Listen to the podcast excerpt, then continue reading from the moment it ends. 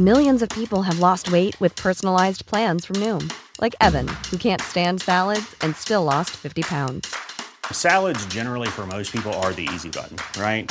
For me, that wasn't an option. I never really was a salad guy. That's just not who I am. But Noom worked for me. Get your personalized plan today at Noom dot com. Real Noom user compensated to provide their story. In four weeks, the typical Noom user can expect to lose one to two pounds per week. Individual results may vary. Find a fresh take on a fall getaway to Wilmington, North Carolina and beaches. Enjoy hiking trails in a state park, fresh seafood with a side of live music and fall festivals galore. Then live it up along the Riverwalk in Wilmington's historic downtown. With three island beaches, Carolina, Curie and Wrightsville, and a vibrant downtown, you get the best of the Carolina coast all in one place. Plan your fall getaway at Wilmington and Beaches Vacation dot com.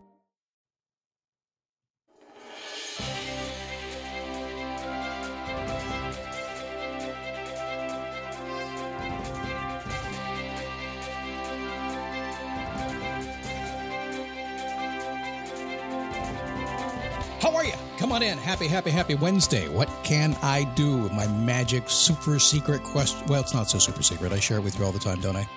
I'm serious. I mean, you're between your own ears, right? Trying to get done what you need to get done in life. And when you sometimes run into those insurmountable obstacles, and we all do, because pretty much everything, if, if we haven't done it before, and sometimes even if we have, can feel insurmountable. So we say, what can I do? And it might take a few minutes, maybe the next day. I have to sleep on it a little bit. Let the bottle of wine wear off. They figure it out. That can help. Today, leadership in conflict. And why you should expect that. Leading in times of conflict. It's uh, the Daily Boost from Motivation To Move dot com. The positive boost you need every single day here in the studio today. And I have the cameras turned off today. And you know what? I was thinking about that yesterday. I told you about it yesterday. It's a hard decision to turn them off. And yet, I was thinking about why it feels so good not to have them on. I don't like cameras in my bedroom. Do you? I'm not a big fan of cameras in my bedroom. Metaphorically speaking, wink, wink. And it felt like when I had a camera on my face in the studio here, that I had a camera in my bedroom. Hmm. As you can tell, I'm working through something here. Going back to my comfort zone. Place I think I do best. Hope it's okay with you. I hope you can feel a little bit different connection in the studio with me, not staring into a damn camera for the whole time. How are you? My name is Scott Smith, founder, chief motivating officer here at Motivation To Move dot com. If it's your first time here, you're going to get a lot of cool stuff as we roll through this program. But what you're also going to get is a little bit of insight, because I tend to be fairly transparent with what I'm doing. I'm a hot mess, a royal screw-up half the time. The other time, I'm amazingly, I'm a genius. And we all know that. I just don't show you the hot mess stuff most of the time. But you do hear about working through it. I bet you're the same way, aren't you? Hmm? Walking, talking genius. Skills inside of you. Things you know you can and should do. Until the weekend comes. And then, uh-oh, that weekend rolls into Monday and then Wednesday and then back on Friday. Oh, I understand. All been there, all done that.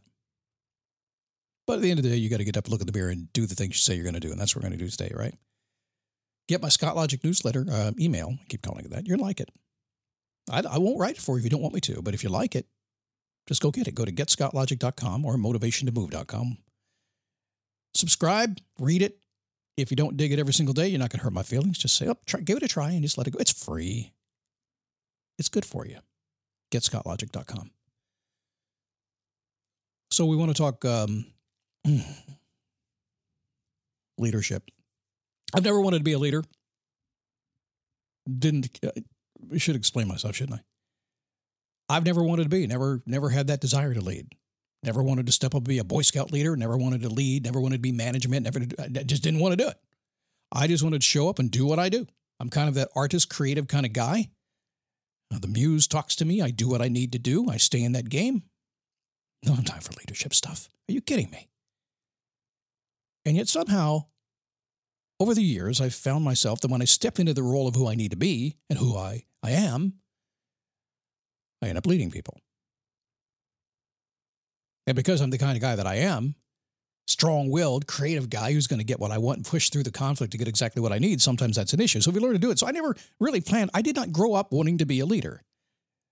I've had many people say, Scott, you should step into being a leader. And I said, I don't want to do it. Why don't you lead? And I'll just ride behind you. I do that on my motorcycle all the time. Scott, you lead. No, I like to follow you. Why? It's easier. Plus, when the Indians attack, you're out front. I never wanted to be a leader. And yet somehow, amazingly, over the years, it's kind of happened. I had no choice. So it happens when you're out in front of people, doing your own thing. Occasionally, they line up around you and behind you, and you got to help them. A lot of people want to be a leader. I also know that uh, that you hate and don't like anything to do with conflict, which is a lot of times why people don't want to do it. If you've ever been on a board of an H O A or maybe the president, like I have been in the past, you understand conflict, don't you? Why can't we all get along? Pay your bill. Your fence is ugly. I get it. Saying the no word, it's difficult. Sometimes saying yes. Have you ever noticed that? The no word, instant conflict, right? Boom! Being a leader means saying no a lot. Not necessarily. But yes is not any easier. Have you noticed that? Isn't that weird? See, it seems to me that when people say yes, it should work. But we all said yes. We all agreed. Why y'all fight me now? You ever notice that? That's Scott logic. Maybe I just noted it. Maybe you never noticed that. I just noticed that yes, no is actually easier than yes sometimes. Why can't we all get along? The answer is we can. However, the truth is that conflict will always happen. Now, you've heard Napoleon Hill say whenever two minds get together, two like minds, you create a mastermind, right? It just multiplies in power. That's why I like masterminds. I'm in masterminds. I run masterminds because, and I don't run them very often when I put my own masterminds together. The reason I don't do them here often is because if I don't attract the right group with the right minded people, there is no sense in doing the mastermind. Do you know why?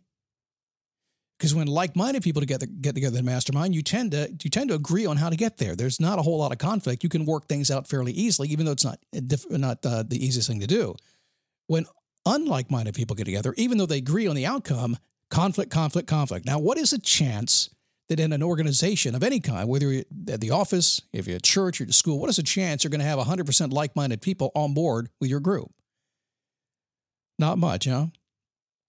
So conflict's going to be there. It's going to happen. Whether it's a no or it's a yes, everybody on the same page, they just don't agree how to get there. Conflict is going to happen. What? We're on the same page. We agree with each other and the same results still. Yes. Why can't we all get along?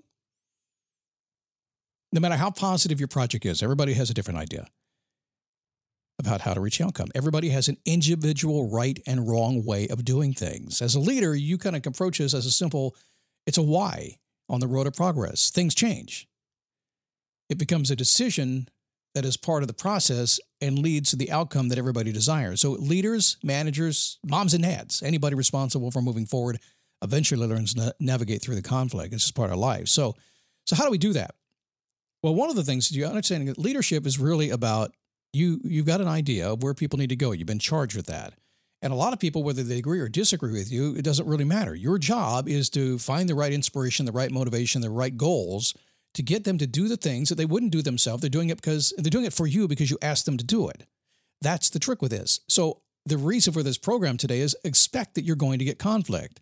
And I'm not going to be a positive motivation, uh, positive uh, psychology kind of guy right now. I'm not just going to, I am in a sense, I'm leaning toward a positive outcome. And certainly that should always be the case. We should look to get that. But I'm going to be the guy right now that says, mm, sometimes that doesn't happen. And if I have any conflict with some of the stuff that's out there these days, it's that they don't look at the, at the, yeah, well, that stuff, the ick stuff. So if you're going to be a leader in any possible way, if you have a child, if you're leading your neighbors, if you're at school, if you're at church, wherever it happens to be, I just want you to be happy, unemotional, except fired up. Anything goes your way, just expect that's the way it happens. Anything doesn't go your way, just expect that's the way it's going to happen. You can freak out in some creative way if you want to, but you're not going to do it in the sense that other people see that. Don't be that kind of leader. Conflict is an indication that you are progressing closer to your goal. Much like Tony Robbins said years ago, that frustration means you're getting close. To me, the closer I get to what I want to do and how I want to do it, the more people say, no, no, no, uh, you, you need to keep doing that, or you can't do that. What are you thinking? Always happens. Doesn't matter what you're doing, where you're going to do it. If you're a leader, you're going to find yourself in conflict almost all the time. Could be good, could be bad. Doesn't matter. it's still a decision that has to be made. It's still moving people in the direction they need to go. And the sooner you accept it, the sooner you resolve any obstacle and find a nice, positive, motivating way to get people to do the things you need them to do that they may not do on their own, everybody will respect and appreciate you. They'll like you a lot. They'll also remember you for helping them to achieve success. But don't fight it. Just expect it and go with the flow on it. That's what it's all about. The show is particularly aimed at the folks who are waking up at two or three o'clock in the morning in that dark space, trying to figure out how to motivate the team. And you're carrying all the weight. Don't do that. Choose your path, expect it all to be difficult, and show them how to get there. That's it. All right, tomorrow, we're going to talk about being the negoti- negotiating underdog, something you need to hear today because you're negotiating every single day. It's a funny little story I told a lot of years ago. I'll tell you again tomorrow to illustrate how I felt like an unbelievable underdog during a negotiation and how I took control of that in one simple decision. That's tomorrow's show. Like the show commercial free? Go to daily boost premium dot com. That's where you'll find it.